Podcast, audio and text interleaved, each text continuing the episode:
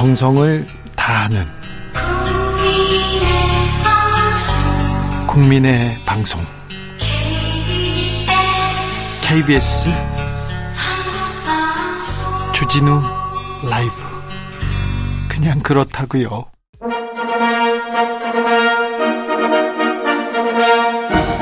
꽉 막힌 우리 정치의 맥과 혀를 시원하게 뚫어드립니다. 돌아온 김성태 정치 일타 김성태가 풀어주는 정치의 맛. 김성태 국민의힘 중앙위원회 상임의장 나오셨습니다. 안녕하세요. 예, 안녕하세요. 반갑습니다. 네, 네, 오랜만에 뵙습니다. 예, 그렇습니다. 네. 주진우 기자보다 우리 양 변호사 훨씬 잘하네. 아, 다음 주에도 주진우 아, 기자한테 일 때도 그렇게 주진우 얘기하시... 기자가 아예 뭐 저 애국 같다니까. 아, 네. 취재 열심히 하시고 네. 뭐 오지 말라고 그러시죠. 뭐. 이참에 눌러 앉으세요, 그냥. 네, 우리 청취자분들이 혹시 또 궁금해 하실까봐 그냥 개인 일정으로 자리 비웠습니다. 자, 얘기 바로 여쭤볼게요. 예. 오늘 이제 국민의힘 전당대회 본격적으로 이제 컷오프 됐으니까 레이스가 시작이 됐는데 사실 이미 선거 끝난 것처럼 또 되게 뉴스가 많이 나왔어요. 면면들이 나오는데 이 후보 통과한 분들 뭐 예상하셨던 정도일까요? 아니면 조금 아 이건 의외다 싶으신 부분도 있을까요? 뭐 저는 거의 이 정도로 이 정도로 거의 100% 예측대로 됐을 예. 것 같아요. 나오고 그러니까. 나서 그렇게 말씀하신 거 아니죠? 아닙니다, 아닙니다. 이게 어, 결론은 이게 이제 우리 국민의힘 책임당은 네. 6천 명의 그 샘플은 아주 큰 거죠. 네. 그렇기 때문에 지금까지 여러 가지 언론 뭐 방송 이런 뭐 매체에 나왔던 매체를 통해 가지고 이제 여론조사 기관에서 한 그런 국민의힘 지지층만을 대상으로 한이 아, 네. 조사 결과와 네. 막상 3월 8일 전당대회에서 이렇게 어, 당락을 가를 이 책임당원들의 표심이 어떻게 음. 돌아가는가. 이걸 6천 명의 샘플로 가지고 했기 때문에 네네. 한 84만여 이제 책임당원 중에서 음. 상당히 내용이 중요하죠. 음. 그렇기 때문에 어, 당대표 후보로는 김기현, 안철수, 천하람, 한교안 이 네 분은 네. 뭐 거의 아마 이제 여론조사 그동안 쭉 매체에서 나오는 거하고 비슷하게 나왔어요. 예. 나왔어요. 다만 이제 최고위원 후보가 뭐 한 16명 정도 됐는데 네. 거기에서 이제 박성중, 이만희, 이용 음. 이런 현역 의원들이 아, 특히 박성중 의원 같은 경우는 재선 의원으로서 활동을 상당히 활발하게 하신 분인데. 그러게요. 아, 그 제가 당에서 전투력도 좋고 예. 어, 그런데 상당히 의외예요. 음. 예. 제가 예상하신 대로입니까라고 여쭤본 이유가 지금 말씀하신 거 이제 정리하자면 친윤계라고 불릴 수 있는 분들, 박성중, 이만희, 이용 같은 분들이 탈락을 하고 이준석계로 오히려 분류되는 후보들이 저는 생존을 했네요. 그러다 보니까 아니 이게 지금 이제 전당대회 관련해서 굉장히 큰 논란을 불러일으키고 있는 게 윤심과 둘러싼 논란들이 계속 이어져 왔는데 막상 이게 친육의 핵심이 최고위원 후보지만 탈락되는 이 상황을 어떻게 봐야 될지 또 그중에 지명도 같은 것도 따져보긴 하시지만 박성중 의원은 지명도도 꽤 높으신 분이잖아요. 어, 활동을 상당히 활발히 하신 네네. 분이죠. 그래서 이제 특히 어, 본인이 이 상임위 활동이 이제 가방이기 때문에 어, 이런 방송 특히 언론 네네. 쪽 진영을 많이 또 접할 수 있는 그런 상임위 활동을 하셨죠. 특히 언론 미디어 쪽에 뭐 전임 정부의 어떤 그런 편협된 어떤 어, 언론관이나 이런 부분에 대해서 늘 강력한 입장을 가지고 활발한 활동을 했는데 어좀 의외입니다. 음, 음 그렇지만은 대체적으로 이제 어, 최고위원 후보는 뭐 굳이 뭐 이게 뭐 친윤 반윤 뭐 또 전 이준석 대표 이렇게 크게 구분하는 게 별로 아, 의미가 없습니다 얘기는. 책임당원 분들도 어, 그렇게까지는 안 아, 보신 그, 건가요? 그럼요 전혀 음. 그렇지 않다. 다만 대체로 보면은 아무래도 이 방송의 힘이 커요. 아. 방송 언론 활동을 통해서 특히 어, 종편 내지 이런 음. KBS, MBC, SBS 이런 지상파에서 방송 활동을 많이 하신 분들이 대체로 아, 이 음. 결선 진출에 최고위원 후보로서 음. 예비 이 컷오프를 당 이 통과했죠. 통과한 것 같다. 전국적인 예. 지명도를 얻은 게큰 예. 어떻게 보면은 그리고 대체적으로 보인다. 이제 당 대표 같은 경우에는 이제 어 김기현, 안철수, 천하람, 한교안 뭐 이렇게 세 사람 중에서 이제 한 저기 이 천하람 후보 같은 경우 당 대표 네. 후보 같은 경우는 가장 늦게 뛰어들었거든요. 음. 그럼에도 불구하고 어꽤 그래도 상당히 선전한 아, 결과가 있었지 않겠냐 이렇게 봅니다. 그게 그리고 이제 이준석 전 대표랑 가깝다라는 부분이 있고. 아, 저도 개인적으로 이 천하람 어, 순천 당협위원장이요. 네네네. 원래 이 대구 출신인데 호남에 어, 가서 활동하고 예. 있잖아요. 그리고 자기는 또 변호사 활동도 서울에서 했는데 네. 제가 그때 막상 순천 당협위원장으로 이렇게 자기가 공모에 응하고 순천으로 간다 그랬어요. 저 깜짝 놀랐어요. 음. 당신은 호남 출신도 아니고 또 호남에서 순천 그쪽에서 학교를 나온 것도 아니고 지금 그렇다고 해서 뭐 변호사 시행업을 그쪽에서 하는 것도 아닌데 네. 어떻게 거기 갈 생각을 했냐. 아, 정말 자기는 대구 출신이기 때문에 호남에 가서 어, 보수 정치의 진면목을 음. 호소하고 보이겠다. 그래서 아예 이 양반이 그냥 애들 데리고 애들도 아주 어려요. 네. 어, 유치원에도 못 갈 정도로 어린 애들 데리고 아예 이사를 갔어요. 네. 이사를 가지 않고 자기 혼자만 가 있으면은 애들 생각하고 가족 생각하면은 거기에서 쉽게 말하면 몰입을 하지 못한다. 음. 천 변호사가 천하람 후보 이제 후보라고 해야겠네요. 네. 천하람 후보가 아마 지금 정치권에서 움직이는 분들 중에 가장 이동 거리가 많은 지금 정치인으로서는 막 볼 정도로 그렇게 순천과 서울을 계속해서 왔다 갔다 하니까요. 근데 네. 그런 개인적인 사정 말고 네. 천하람 후보가 내고 있는 목소리가 간신배 윤회관을 퇴진시키겠다. 또 대통령 공천 불개입을 당원에 못 받겠다. 이런 식으로 지금 글자들 반윤을 아예 대놓고 지금 선명하게 하고 있거든요. 근데 그러니까 이게 참뭐 돌풍을 일으켰단 말이에요. 친윤 반윤으로 뭐 이렇게 구분하는 당내 어떤 세력이 형성돼 있는 그건 아니지만은 그건 아니다. 아니지만은 이제 뭐 언론에서는 쉽게 이제 좀 윤석열 대통령에게 책지고 이게 각이 쓸만한 그런 발언을 스슴치 않게 하는 분들은 네. 그냥 반윤으로 만드는데 음. 뭐 이분들 다 윤석열 정부의 성공을 위해서 다들 마음은 한결 같아요. 다만 할 소리는 하겠다. 음. 하고 싶은 이야기는 하겠다는 그런 입장의 차이가 있는 것이죠. 혹시 이제 책임당원 분들도 최근에 불거진 논란이 좀 불편하기 때문에 네. 너무 대통령이 이렇게 직접적으로 관여하는 부분에 대해서는 견제하는 그런 마음이 있어서 그게 또 천하람 후보에게도 또간 건 아닐까요? 그 그렇지는 않아요. 꼭 그렇게만 보이. 음. 전에도 보면은 우리가 뭐 MB 이명박 대통령 때도 그렇고 박근혜 대통령도 그렇고 어좀 이렇게 좀어 자기 정치 칼날을 명확하게 하면서 또 보통 집권당의 그 숙명적 한계가 그 정부의 성공을 위해서 때로는 희생 헌신하고 좀 뭐 대통령에게 하고 싶은 이야기도 마음대로 하지 못하는 그런 한계를 거의 90한 7, 8%는 그대로 가는데 음. 그래도 몇 프로의 뭐 의원들이나 또이 어, 정치를 보수 정당에 하시는 분들 할 소리 하시는 분들이 있어요. 네. 그런 사람들의 지지는 늘 항상 아. 어느 정도 나옵니다. 아, 꼭 이런 이런 네. 상황이 아니더라도 그 꼭 이런 상황이 뭐 반윤적인 목소리를 냈기 때문에 음. 어느 정도 나오고 이런 게 아니라 음, 항상 음, 어느 정도 나와요. 네. 저도 뭐 늘 주류 생활을 한 번도 안 했어요. 그렇죠. 저도 MB 때도 그렇고 박근혜 때도 음, 그렇고. 알겠습니다. 한 가지요. 나경원 전 의원 같은 경우도 또 나경원 전 의원이 뭐 레이스를 아예 포기를 하면서 썩 그렇게 보기 좋은 모습으로 물러나진 않았는데 네. 의외로 또 김기현 의원 지지 선언을 했어요. 근데 우리 김 부장께서는 안 할 거라고 예측을 하셨는데 네. 아예 그냥 뭐 처음에는 같이 사진 찍을 때 좀 불편한 모습도 나오다가 공식적인 자리에서도 이제 활짝 웃고 같이 도 다니시고 있는데 이 김나 연대라고 불러야겠죠? 어떻게 평가하고 계세요? 지지 선언은 나경원 전 의원이 아직까지 안 했죠. 지지 선언은 아니고 다만 어제 모 행사에 네. 어, 같이 참석이 이루어진 곳에서 좀 활짝 웃는 그런 네네네. 모습이 이제 언론 보도가 된 건데 어, 제가 오늘도 이제 우리 당의 이제 당사에서 어, 지방 여성 의원들 그 총회가 있었어요. 저도 참석하고 네.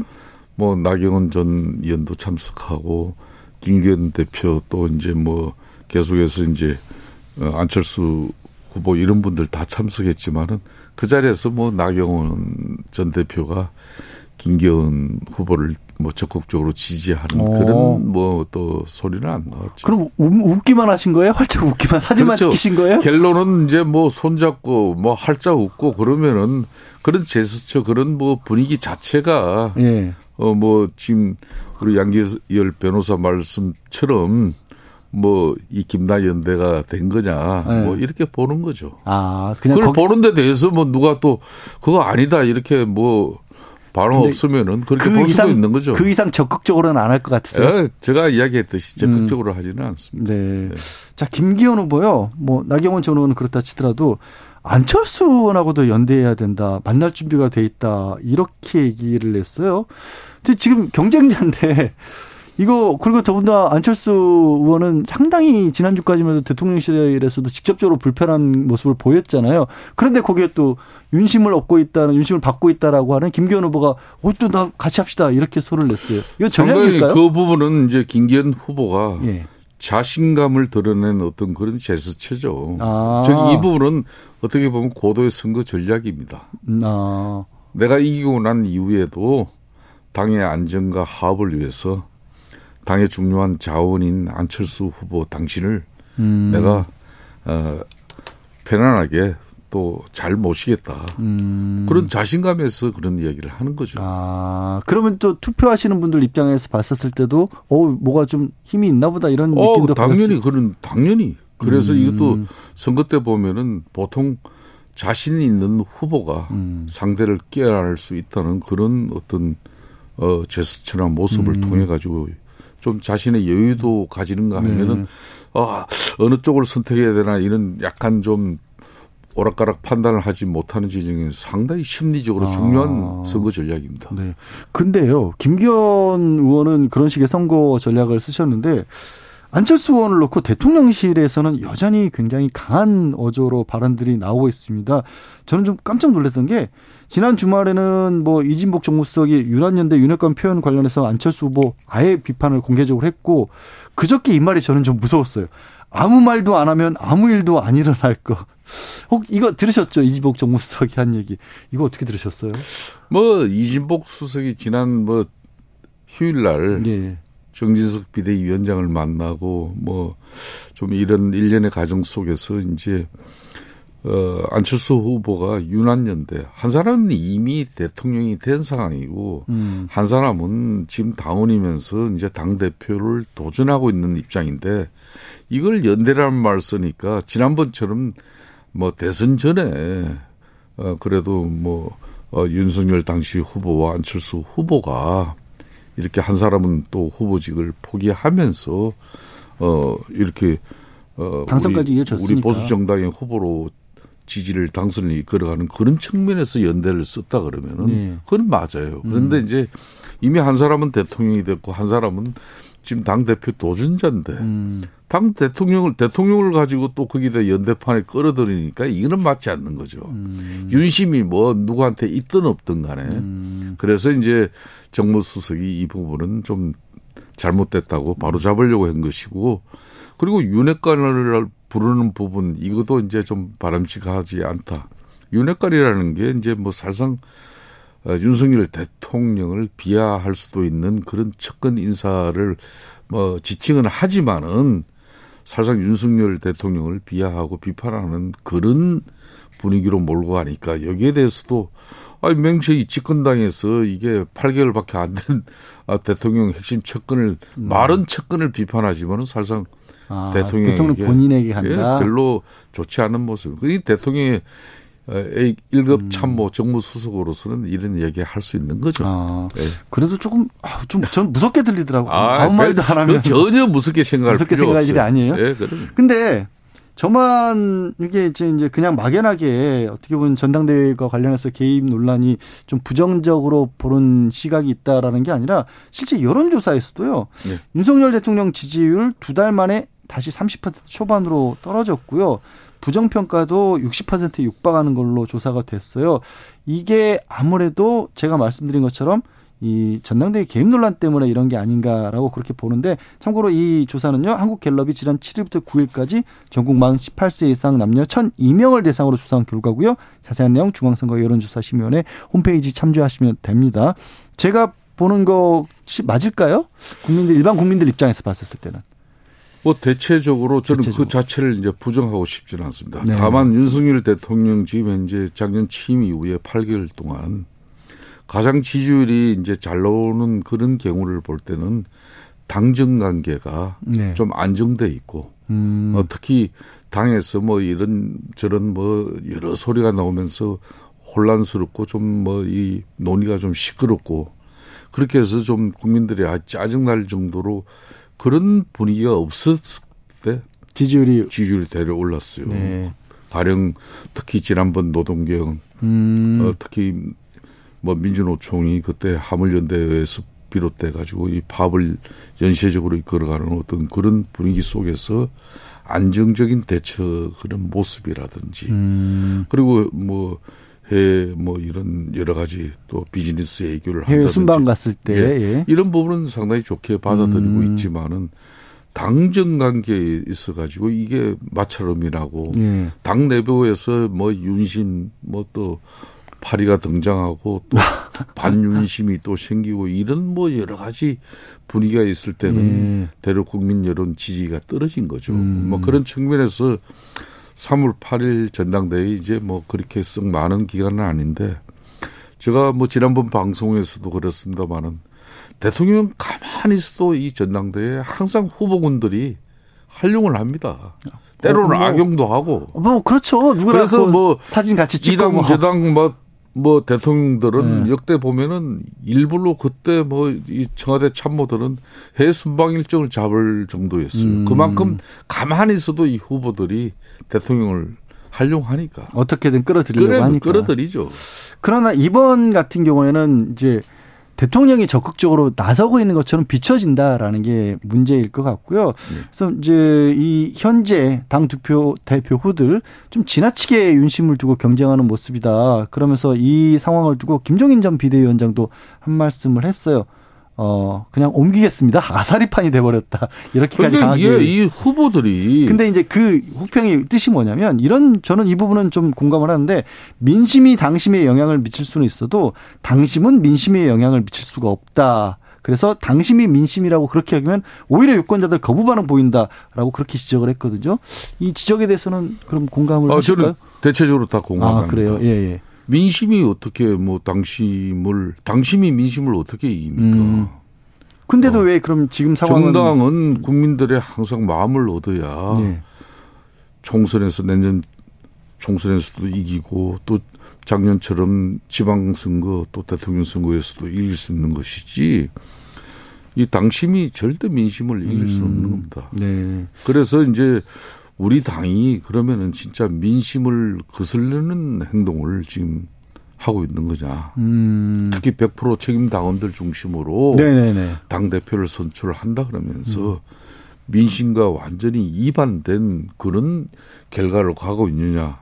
이걸 이제 국민들이 지켜보지 않겠습니까? 아. 그게 이제 정당 민주주의가 어떻게 실천되고 있으면서 어 국민들을 위한 어떤 국민의 힘이 정말 미래와 비전을 가지고 이렇게 당 대표를 뽑아내는지 이걸 음. 지켜보는 거거든요. 네네네. 네, 네. 그렇기 때문에 처음부터 나는 우리 후보들 네. 참 이렇게 해서는 안 되는 것이에요. 음. 왜 어, 윤심파리로서 말이야. 아. 어?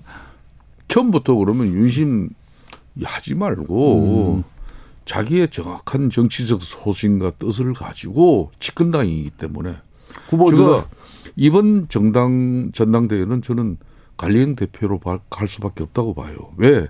내년 총선은 윤석열 대통령 집권 3년 차입니다. 중간 평가를 받는 이건 아무리 우리가 이야기 안 해도 야당 입장에서는 아. 중간 평가로 판을 끌고 갈 수밖에 없는 네네. 거예요. 또 실질적으로 그렇게 될 수밖에 그렇게 없는 될 수밖에 없죠 시점이. 없는 것이고 음. 그렇다면은 집권당의 면모라는 것은 대통령과 손발을 잘 맞춰가지고 음. 국정 운영 뒷받침 잘 해주고 대통령도 국민의 목소리를 받들은 집권당의 또 목소리 존중하면서 이렇게 가면은 음. 어, 내년에 뭐 좀 나는 평가 있을 건데 음. 그렇지 않고 이게 삐거덕거리고 공청 뭐 가지고 싸우고 또 뭐 이게 뭐 또 당 대표가 또 낯서고 너무 자기 정치에 너무 또 어. 자기 사람과 또 이슈에 자기 정치만 이렇게 뭐뭐 뭐 개파 만들고 뭐, 뭐, 뭐 자기 뭐 얼굴 네. 간판만 가지고 이렇게 당이 나가는 그런 모습 음. 가면은 당연히 청와대 그러니까 용산하고 불편해질 수밖에 아, 없는 거예요. 알겠습니다. 근데 지금 아까 잠깐 언급하신 것처럼 이번 지금 전당대 특징이 당원 100%지 않습니까? 예, 그렇습니다. 근데 선거인 명부가 보니까 84만여 명이더라고요. 예, 예. 거기에 이렇게 늘어난데 수도권과 2030 청장, 청장년층이 대폭 늘어나서 이렇게 늘어났다라는 거예요, 숫자가. 그러면 혹시 이 변화, 이 변화가 의미하는 바 내지는 이번 선거에서 어떤 변수로 작용할 가능성 어떻게 있죠. 보세요? 어, 느 정도나 될까요? 그 그러니까 그 아까 말한 우리 당도 예. 이게 과거에 한 30만 정도의 어떤 책임 당원만 가지고 이렇게 당 대표를 선출하는 결과를 도래해내면은 우리들만의 잔치로 끝날 수가 있지만은 음. 거의 90만에 달하는 이 책임 당원은 대체로 민심을 아, 민심이 그래도 반영이 된 거다. 반영됩니다. 왜냐하면 이제는 의원 한 115명. 여기도 이제 지역구 가진 사람은 실제로 100명도 안 되는데. 네. 그럼 나머지 100한 50개가 넘는 원외 지역이 있어요. 음. 국회의원이 아닌 지역구. 이 뭐 지역 흔히 말하는 협의회 위원장이 그 뭐 수천 명 자기 지역에 그런 책임 당원들에게 누구 찍으라고 이렇게 뭐 아. 노골적으로 아. 하지도 못할 뿐더러 또 아. 그렇게 한들 네. 무슨 그 당협위원장이 절대적이기 때문에 그 사람 말을 따라야 되는 음. 그런 책임당은 없어요 별로. 음. 그러니까 힘이 아니라는 거죠. 그러니까 대체로 민심을 가지고 우리 음. 당원들이 아, 그 결과가 나올 것이다. 제가 궁금한 건 그 민심이라는 거에 예. 과거보다는 2040이 좀 늘어났단 아, 그래서 말이에요. 이제 특히 예. 전에는 아무래도 영남권이 절대적인 책임 당원이었고 예. 또뭐 대체적으로 50대 중반부터 60대, 70대 이쪽에서 우리 책임단이 거의 안정적으로 많았어요. 그런데 예. 지금은 20, 30대, 40대까지도 음. 많아요. 음. 또 수도권과 영남의 비율도 거의 엇비슷해요. 음. 그런가요? 예, 그렇습니다. 네. 그래서 그게 달라진 우리 국민의힘 정치 지행이에요. 네. 그래서 이번 결과는 상당히 어떻게 나올지 오. 어. 대단히 이제 앞으로 우리 당 운영에 있어서 음. 어, 국민의힘 내부에서도 이 부분은 상당히 좀 주목해서 봐야겠네요. 아, 그럼요. 그래서 음. 지금 이제 보십시오. 이 이번 최고위원 그 컷오프 하는 과정에 네. 6천 명 우리 책임 당원들이 TK 그러니까 영천 지역에 이만희 의원 재선이입니다. 아. 그럼에도 이분 박성중 의원도 떨어뜨렸구나. 예. 박성중 의원 서울 서초의 재선 의원이에요. 음. 떨어뜨려버리죠. 예. 얘기 조금 바꿔서요. 이거 하나 좀 여쭤볼게요. 지난주에 곽상도 의원 예. 아들 네. 50억 원 받은 게 무죄가 나왔다라는 부분이 굉장히 이거 뭐뭐 뭐, 아, 국민들 사이에 여러 가지 말들이 많습니다. 뭐 의장님께서는 이제 뭐 법적인 판단이 아니더라도 그냥 전반적으로 이 상황을 어떻게 보고 계신지도 궁금해서요. 하도 뭐 요즘 사법부의 판단이 오락가락하는 경우가 너무 많아요. 음. 뭐, 뭐 검찰이 제대로 된 이 기소로 뭐 좀 이 공소가 이루어졌는지 네. 재판 과정에 네. 뭐 많은 이제 국민들이 뭐 그런 의심도 가지고 또 이 결과에 대해서 다들 고개를 젓는 그런 뭐 좀 볼썽사는 모습들이 많잖아요. 음. 그렇지만 뭐 사법부의 결정이니까 그 결정 자체를 또 국민들이 다 지켜보는 가운데 이뤄낸 거니까 그걸 가지고 왈가왈부 할 수는 없습니다만은 참 우리 당 입장으로서는 뭐 좀 곤혹스럽다고 봐야 할까요? 뭐 조금 그 부분이 자유스럽지는 않죠 아무래도. 예. 그 곽상도 전 왜냐면은 예. 이 부분은 또 이제 이게 뭐 대장동에서 다 비롯된 거 아닙니까? 그러니까요. 예. 지금 백현동으로 다 이게 뭐 검찰 수사가 활발하게 이루어지고 있는 마당인데 예. 막상 돈을 받은 사람인데 어, 이, 이 부분을 이제 향후 이제 어, 국민적 의혹을 해소하는 그런 측면에서 검찰의 수사가 음. 정말 정확하게 이루어져서 그렇게 해서 이제 기소가 되고 공소 유지가 되는지 국민들이 지켜볼 건데. 네.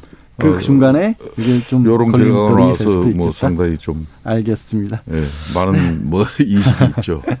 네, 오늘 말씀은 여기까지 들어야겠네요. 예, 예. 정치의 맛 김성대 국민의힘 중앙위원회 상임위원장께 말씀 나눠봤습니다. 고맙습니다. 예, 감사합니다. 네. 정치 피로, 사건 사고로 인한 피로, 고달픈 일상에서 오는 피로. 오늘 시사하셨습니까? 경험해 보세요. 들은 날과 안 들은 날의 차이. 여러분의 피로를 날려줄 저녁 한 끼 시사. 추진우 라이브.